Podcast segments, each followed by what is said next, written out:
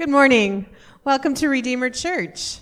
I will exalt you, my God and King, and praise your name forever and ever. I will praise you every day. Yes, I will praise you forever. Great is the Lord. He is most worthy of praise. No one can measure his greatness. My name is Beth. I'm a volunteer here, and I want to welcome all of our newcomers this morning. Thank you so much for choosing to be here. And um, we're starting a brand new teaching series this time. I didn't forget. And so, Pastor Tim, why don't you tell us about it? I'd be more than happy to. Yeah, so today we're starting a new teaching series, and it is titled Taking the Next Step.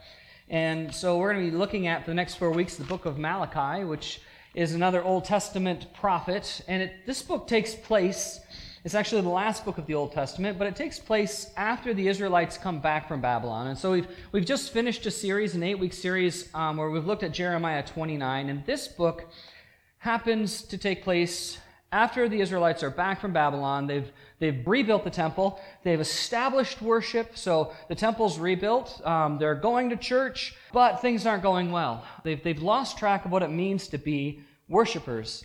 Things have gotten mediocre. They've kind of lost sight of doing things God's way, as so often happens. Their sacrifices have been gone from stellar to mediocre to uh, very bad. And so Malachi is a prophet who is who's not a priest, and he he calls out the priests. And so Malachi is really a, a, a book geared towards the priests.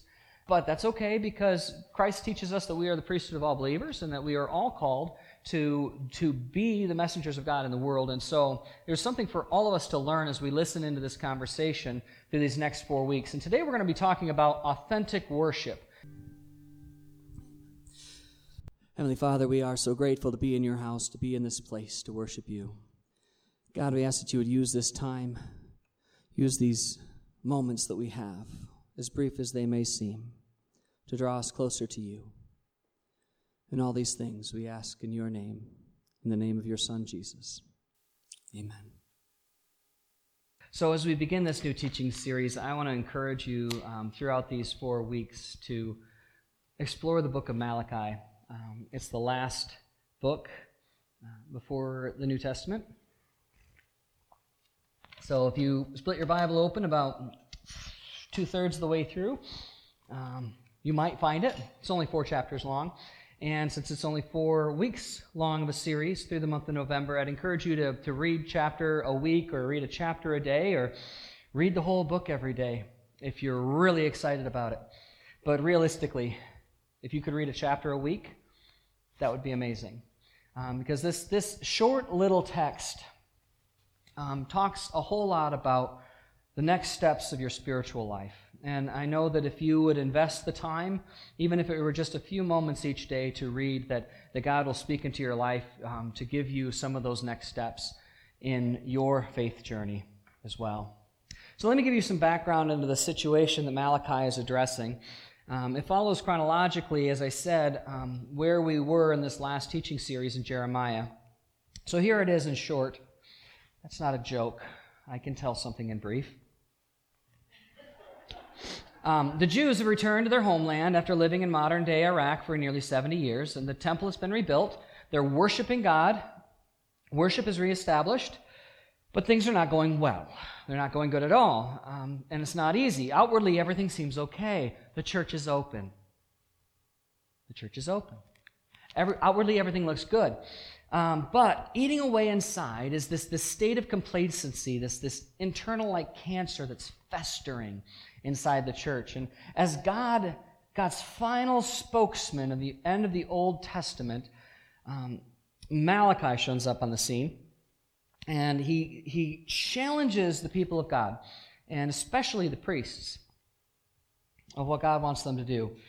And what God wants them to do is to give their best, which is always a challenge. And so we're going to listen into this dialogue between God and God's people and, and learn a few things along the way. But the most important thing that we need to remember through this entire thing is that, is that God loves us. And that he says that right at the beginning of Malachi, that God loves us. We can never forget that. Everything that God says throughout the Bible, he, he prefaces everything with, with his love for us. And so sometimes the, the judgments, sometimes the, the, the you need to fix this in your life overshadows the fact that God loves us. But every loving parent, every discipline, every issue that we are corrected for is always overshadowed, is always covered and surrounded with God's love, with love for, for us. And so God's love for us is tender, it's affectionate, it's unconditional. And just as people 2,400 years ago wondered if God really loved them, you know, we too also wonder that sometimes. I don't know, I can't speak for you. I've often wondered, God, if you made this happen to me, allowed this to happen to me, caused this to happen to me, whatever, I don't know, does that, do you really love me then? We question that. And so Malachi, Malachi starts with love when he talks to the people of God. And he talks about God's love for them and their status in life. And actually, it was because they didn't respond to God's love that, he, that their whole world kind of started heading south in the first place. Because their worship became kind of wimpy. Their leaders became lightweights, and their relationships kind of crumbled. Their offerings were poor. I'll say that. They were, they were bad. They were bad offerings. Um, and they really stopped serving God altogether. Um, they were going, and, and we're going to address these areas of concern throughout the month of November in these four weeks. And so, what I would like you to do is when we talk about Malachi and we talk about um, these, this, this book, these four chapters, I'd like you to think about the beginning and end of Malachi as kind of as bookends. And there are two kind of verses that bookend this, this entire book of Malachi. And, and it starts with um, chapter 1, verse 2, that says, this is, how, this is how he starts it. God says, I have always loved you, says the Lord. I think that's beautiful. That's, that's where Malachi starts. I have always loved you. Some things never change. I've always loved you, said the Lord. That's the first bookend. And the end of the book, in Malachi 4, verse 2, says, But for you who fear my name, the Sun of Righteousness will rise with healing in his wings, and you will go free, leaping with joy like calves led out to pasture. Now, I don't know if you've ever seen calves led out to pasture, but it's pretty fun to watch. Being penned up and then going out to pasture. It's kind of like watching deer as spring fever hits as they frolic in the woods. The prophecy of Malachi begins with God's love in the present and ends with God's promise in the future. And everything in between is God's program and plan to get us there, to get, get us from that beginning part of always loved you to the end, to there. I'm going to let you out into the pasture. And this not like to act like retirement pasture, but you know, like to this joyous place, this promise fulfilled. As part of his program for, for our spiritual progress, God longs for us to give him our best. So let's focus today on three ways, three ways that we can do that. We're talking about three ways that we can give God our best. So if you're taking notes on the message notes, the first thing we can do is we can give God our best by embracing an authentic faith. We can give God our best by embracing an authentic faith. And we see that right away in verse 6 of chapter 1, and, and that there are two sides to a father's love. Two sides. One side is that tender love of a father, and the other side is that bitter, tough love. I'm reminded of a song that my dad once sang in a cantata. Um, uh, is Daddy's Hands. Daddy's Hands. I don't know if you ever heard that song. So I, there's a picture in my head of this rough old set of hands with big old fat fingers that were all beat up and rough. They were, they were always gentle. There's two sides to that love. God is relational in his giving, and he is resplendent in his glory, and as such, we have to honor him. And in verse 6, um, God says, The Lord of heaven's army says to the priests, A son honors his father and a servant respects his master. If I am your father and master, where are the honor and respect I deserve? You have shown contempt for my name. There are two truths that we hold in tension here. We feel secure in God's care for us. And at the same time, we have to respect God's authority. So God refers to himself as father of Israel in Exodus 4, and he calls Israel, as he calls Israel his firstborn son. And, in Exodus 20, he tells us to honor your father and mother. It's kind of the Ten Commandments thing, you know, honor your father and your mother. And, and if you don't know this, to honor someone means to regard them with great respect, um, which what parent wouldn't want their child to honor them. And while the priests probably celebrated this statement because they wanted their children to honor them, God is saying to his people, including the priests, that no one is respecting him. God's saying, No one's respecting me. My people aren't respecting me. However, God deserves to be honored because he's holy. And I, and I want you to notice the phrase, Lord of heaven's armies, because that comes up quite a bit. And, and we know the word Lord is, is how we say Yahweh, which is important to, to remember because this was, this was a word that wasn't spoken. It was considered too holy even to say out loud. In fact, it was revered so much that it would only be said on one day of the year, which is the Day of Atonement, and it could only be said by the high priest in the Holy of Holies in the center of the Temple of Jerusalem. And if it never needed to be written down, the scribes would take a bath before they wrote it down, and then they would throw the pen away after they wrote it down. Like that's how important it was and how revered the name of God was. And while Yahweh is difficult to define, the name refers to the fact that God is who he is. He is the one who causes everything else. He is unchanging. He is the one who inhabits eternity. However, the word or the title Almighty or the Lord of Heaven's armies, that's different. That tells us that he's the he is the he has all of the hosts of heaven all ready to do his work. Um, he has myriads of unstoppable angelic armies to do his bidding, um, and, and they never fail in his errands. Seven times in these nine verses that we're looking at today, and 23 times in the whole book of Malachi, God calls himself the Lord of heaven's armies. And if verse 6 was directed at anyone else, the priests would probably say, Amen, brother, you tell him. Sinner. I mean, like that. that if, if, if God was saying these words to anyone else, the priests would have been, You get him, God. Go get him.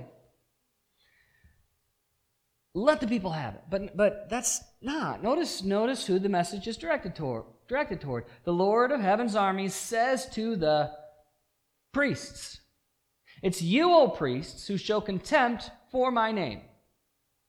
Mm. Ouch. It's time for them to listen up. By the way, it, had, it would have been really hard for them to hear this coming from uh, Malachi because he wasn't a priest and they probably resented him and looked down on him. And they certainly didn't like what he had to say. See, the priests were showing contempt for God, which meant they no longer respected him. They didn't like their duties and scorned the, the sacred because worship had become wearisome. And they took their task for granted. To make matters worse, they had the nerve to lash out at God. And, and look at the last part of verse 6. They said, But but you ask, this is God saying, but you ask, how have we ever shown contempt for your name? Have you ever asked God why and then were surprised when he answered? You know, ah, I never should ask that. Well, they asked, and God answered. In verse 7, you have shown contempt by offering defiled sacrifices on my altar. I'm glad you asked. Let me tell you, let me count the ways. Unbelievably, the priests presiding question How have we defiled? The altar. They, they kept going, How have we defiled the altar? And God replies, You've corrupted the Lord's table. See, they were just going through the motions of worship. Maybe you've never done that before. Gone through the motions of worship or playing church. But a lot of times we do that when we allow the extraordinary to become ordinary in our lives. In fact, it's very common. See, if we let our familiarity with God overwhelm us, if we become too familiar with the holiness of God, it can lead to a mediocrity of spirituality in our lives.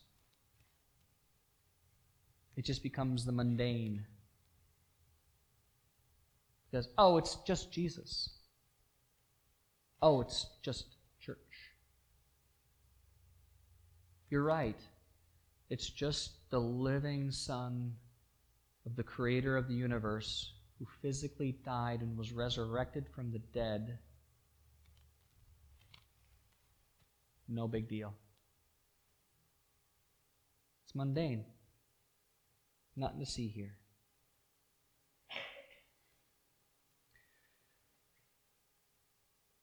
If God bores you, then nothing else in this life is going to satisfy you either. Genesis 4 records what happened when two brothers, Cain and Abel, made sacrifices to God. Cain was a farmer and brought the first fruits of his harvest, and Abel was a shepherd who brought the first of his flock to, as an offering. And for some reason, God accepts, accepts Abel's offering and rejects Cain's. And people have suggested all sorts of reasons why. Um, he would accept the one and reject the other. And, and pretty much everyone agrees it has everything to do with the attitude of one's heart. Um, 1 John 3.12 tells us the reason why Cain's sacrifice was not accepted was because he had a heart full of evil.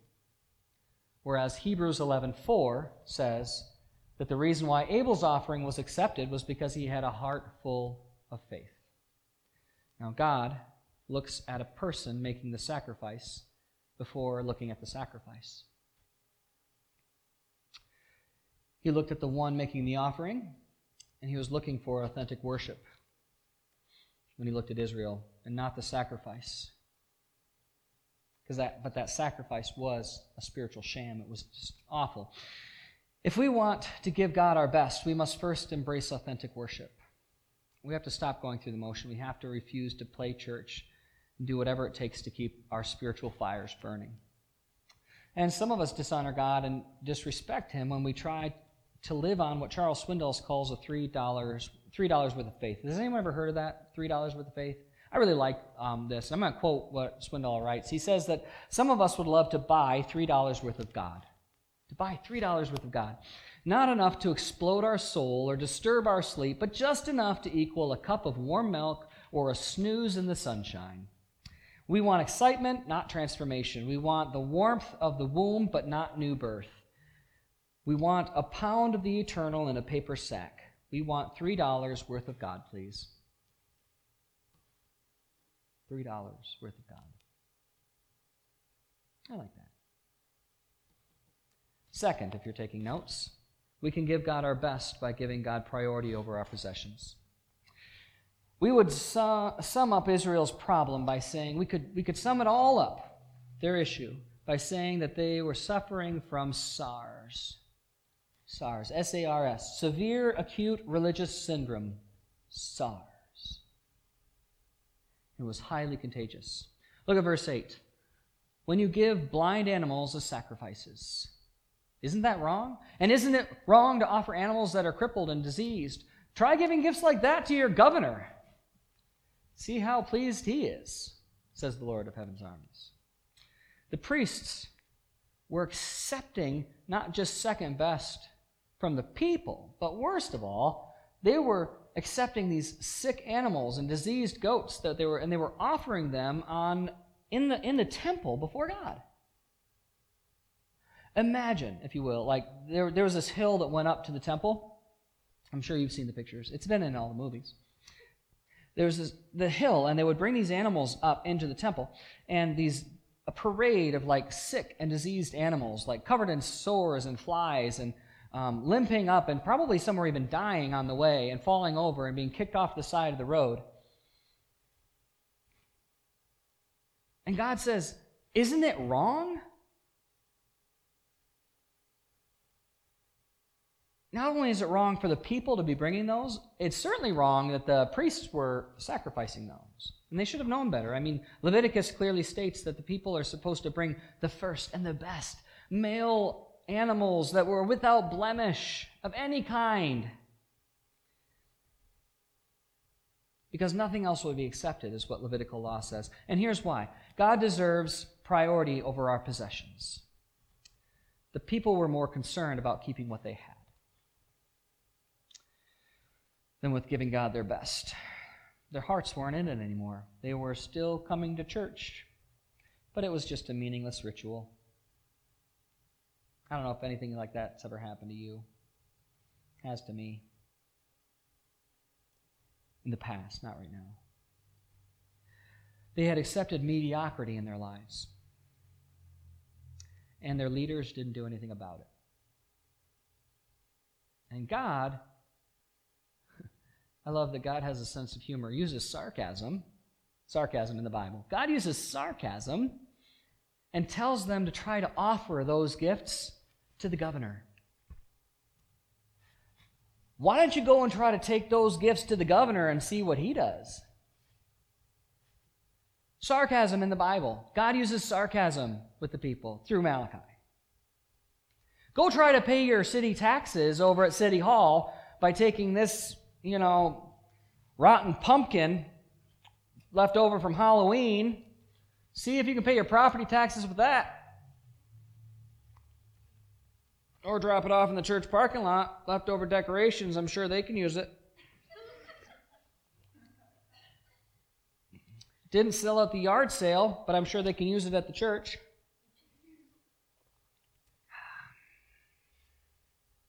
The bottom line is they thought God didn't care about what they did. After all, they were just middle class people who had worked hard and they had high taxes, bills to pay, and they didn't have a lot of extra cash. And honestly, they're awful lot like we are. See, I'm challenged by this passage because the priests could have said, hey, it's not our fault. We are just bringing their garbage to God.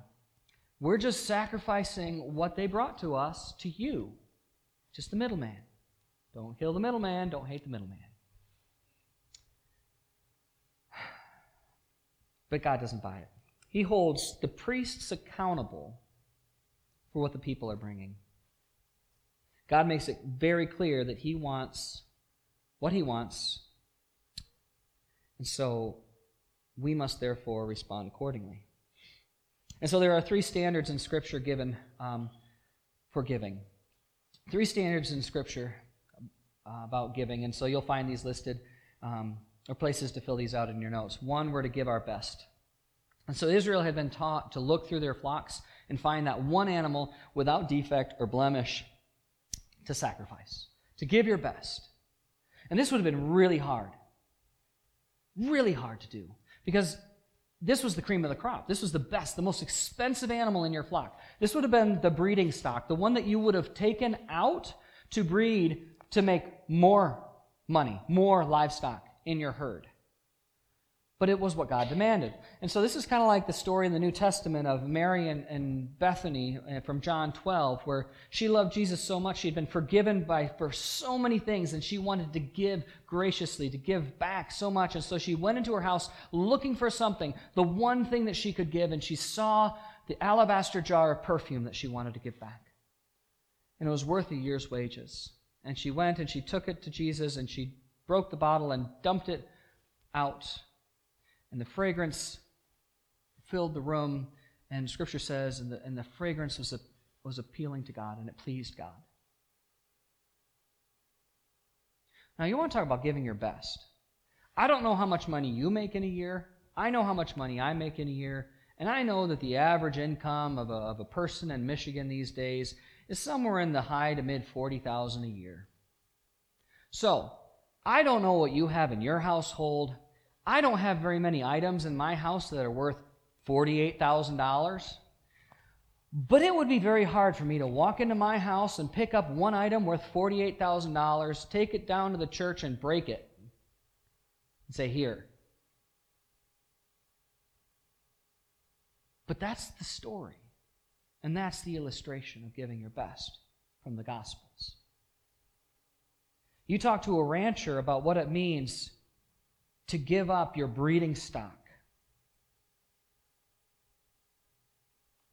and giving up your best. Top dollar. Number two, we're to give to God first.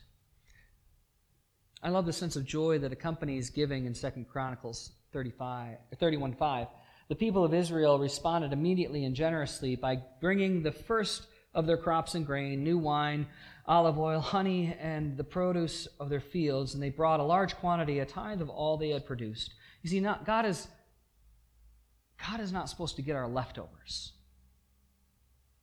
Even on Thanksgiving, God is not about leftovers. He should receive our best. And, and when the Israelites gave God 10% and the best of what they had, right off the top, it helped them to recognize that everything they had actually was a gift from God in the first place. And we'll talk about, talk about that more when we get to Malachi 3. Um, but, but I find it very interesting that according to the IRS, those who make the least amount of money in our country overall often contribute a greater percentage of their income to charitable causes than those who make the most. Why the disparity? One reason that people believe is because that when we don't have as much, we're more likely to recognize that what we ha- do have is a gift. And we want to give out of gratefulness. And when we have more, we think we deserve it, and because we are spending what we do have, or in some cases more than we have, the thought of giving to God first is either absurd or absent from our mindset altogether. And yet, God calls us to give to Him first, no matter how difficult it may be, which is why, for one reason, I'm grateful that we have um, uh, electronic giving here at the church, because if we didn't take money right out of our checks first, it would be exceptionally hard for our family to give. But, as I said, we'll talk about that in a few weeks when we get to that. God always measures the value of an offering by its worth to the person bringing it. The third is that we are to give that which costs us something. Israel had been taught that giving is sacrificial. In 2 Samuel, David comes to the recognition that his own sin, his own sin has led people, Israel, astray. And God's judgment has come in the form of the plague of, of the people. And David intercedes in prayer and he wants to offer a sacrifice. And this is really kind of a cool story in, in Samuel. And so he wants to offer this sacrifice. And so he goes to this place, and there's a man there, and the man says, "You know what? You want to you want to do this sacrifice? I tell you what I'm gonna do. I'm gonna help you out, man. I got this I got this wood already cut. I got this oxen over here. He's a really good oxen. He's my best oxen, and I was thinking about killing him for no reason whatsoever. How about I just give him to you, and you can kill him?" And tell you what, I spent all these days cutting all this wood, and I don't really need it anyways. I was just trying to kill time, so why don't I just give you this wood? Tell you what, I already built an altar. How about I give you the altar? I give you the wood and the oxen. You don't have to do anything. You can just sit back in your church pew, and I'll give you everything you need, and you don't have to do anything in ministry or work, and here you go. It's all done for you. Kind of paraphrase, paraphrase that one a little bit. David is offered everything he needs to just sit back and not do anything. The guy offers him the ox, or the, the oxen, the wood, and the altar, but he, want, he wants to do a sacrifice. Paid for ministry. Everything's done for him. This is what David says in return. He says, No. I insist on buying it, for I will not present burnt offerings to the Lord my God that have cost me nothing. He could have had a free ride. No. Likewise, we must give sacrificially, not from what's easy or left over. So, those are the three giving that which costs us something, giving from what comes first, and giving our best. So, our third and final point this morning is that we can give God our best by grasping the greatness of God. And this is really the central focus for today that I want to rest on and, and end with is that we can give God our best by really understanding the greatness of God. Verse 10 should jolt us upright this morning. This is something, if, you, if, you're, if you're falling asleep, wake up. Because this is the this is some of the stuff that's really hard to hear.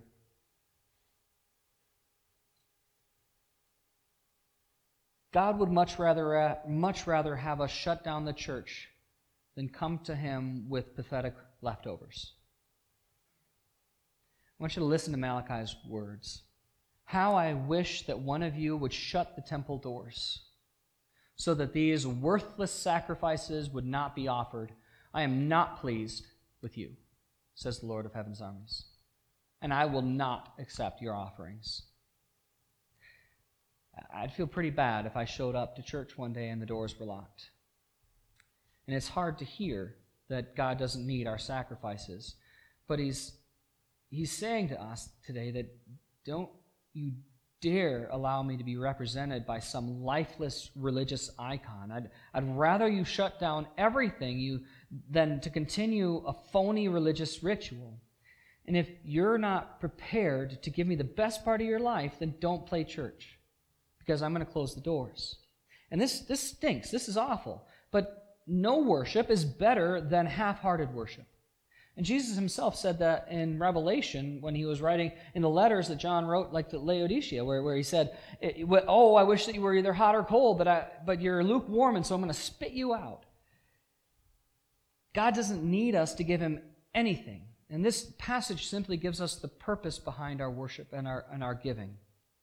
So I want you to listen for these next few verses and see if you can detect a pattern in relationship to giving and God starting in verse 11. But my name is honored by people of other nations from morning until night.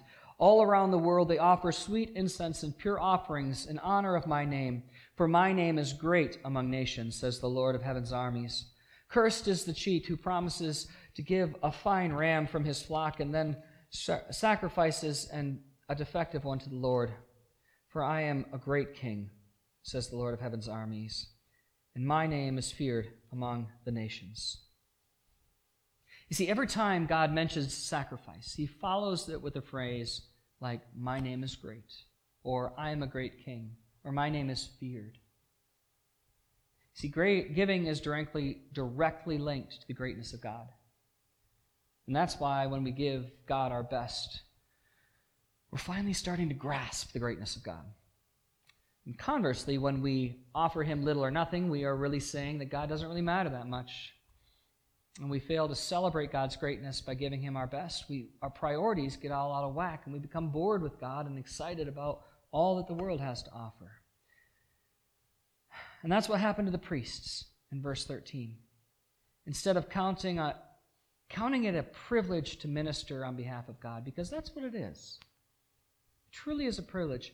They said it was a what a burden. A burden it was. It was more trouble than it was worth in their minds. And they only went through the motions.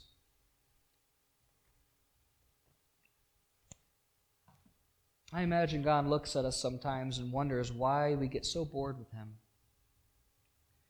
God actually puts this into a question in Micah 6. He says, Oh, my people, what have I done to you? What have I done to make you tired of me? Answer me. And in Isaiah chapter 1, we hear an extreme exclamation of the Almighty. He says, When you come to worship me, who asked you to parade through my courts with all your ceremony? Stop bringing me your meaningless gifts. The incense of your offerings disgust me. I want to go back. I want you to notice the strong phrasing of the, of the beginning of verse 14 that I already had read. Cursed is the cheat who promises to give a fine ram from his flock, but then sacrifices a defective one to the Lord. God does not God not only wants the temple to shut down, but the one who offers this awful stuff as a sacrifice to be bitterly cursed.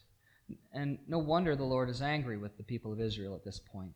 They promised to give their best. They promised. He brought them back from Babylon after, after 70 years of exile. And he wanted them to give their best and to be in relationship with them, but they ended up giving God their worst. And God is saying that his name is going to be great again, whether they acknowledge it or not.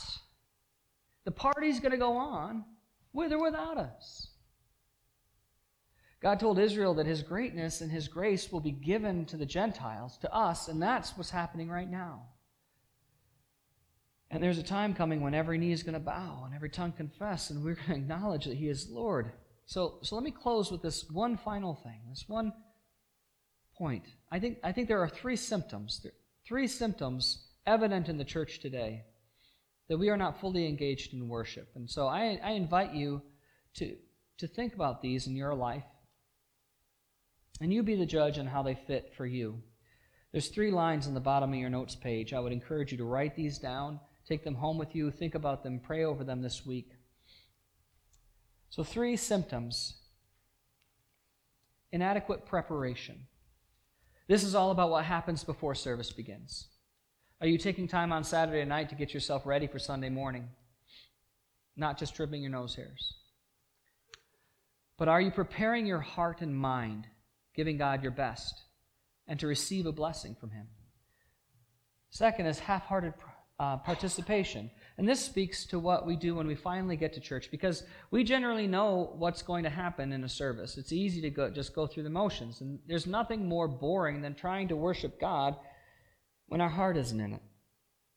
You're present, but you're not here. Those of us on stage are not here to entertain you whether it's the praise team or myself or a guest speaker or anyone else. Those, those of us who are up here are here to assist you in worship, to help you experience Christ, to help you experience God, pointing you to Jesus.